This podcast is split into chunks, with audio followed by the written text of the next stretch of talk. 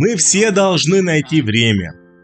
По этой причине Шрила Прабхупада составил утреннее расписание, в котором, по крайней мере, мы читаем один стих каждое утро и один стих вечером. Но мы также должны понимать, что это нам нужно точно так же, как воспевать джапу. Я не помню точно, кто именно сказал, вроде Гирраджи Свами или Гопал Кришна Госвами или еще кто-то. Для нас это должно стать такой же практикой, как вычитывание наших 16 кругов, как наш обет. Мы не даем обет, что «я буду читать так много каждый день». Но мы должны думать об этом. Как было сказано в предыдущей цитате, которую я давал, чтобы воспевать джапу, нам необходимо читать, это должно быть взаимосвязано. Шрила Прабхупада сказал, что это корень без оскорбительной джапы.